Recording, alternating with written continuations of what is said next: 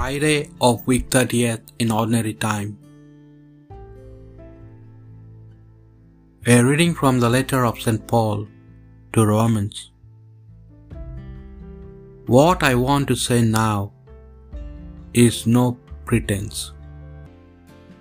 I say it in union with Christ. It is a truth, my conscience in union with the Holy Spirit assures me of it too. What I want to say is this my sorrow is so great, my mental anguish so endless. I would willingly be condemned and be cut off from Christ if it is good, help my brothers of Israel, my own flesh and blood. They were adopted as sons. They were given the glory and the covenants. The law and the ritual were drawn up for them, and the promises were made to them. They are descended from the patriarchs, and from their flesh and blood came Christ, who is above all, God forever blessed. Amen. The word of the Lord. Oh, praise the Lord, Jerusalem. Oh, praise the Lord, Jerusalem. Zion, praise your God. He has strengthened the bars of your gates. He has blessed the children within you. Oh, praise the Lord, Jerusalem.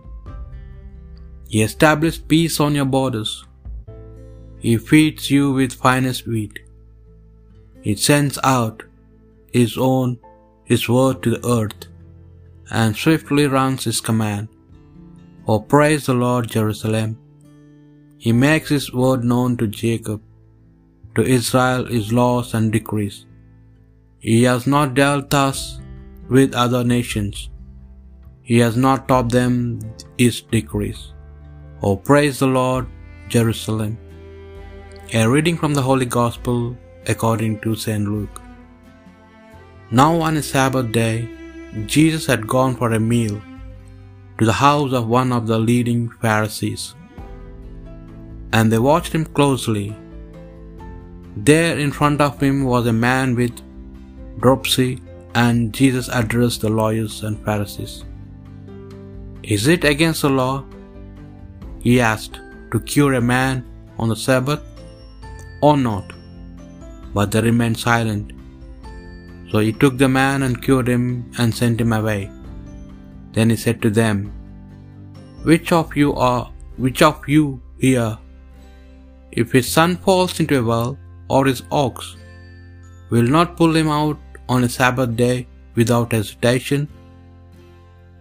And to this they could find no answer. The Gospel of the Lord.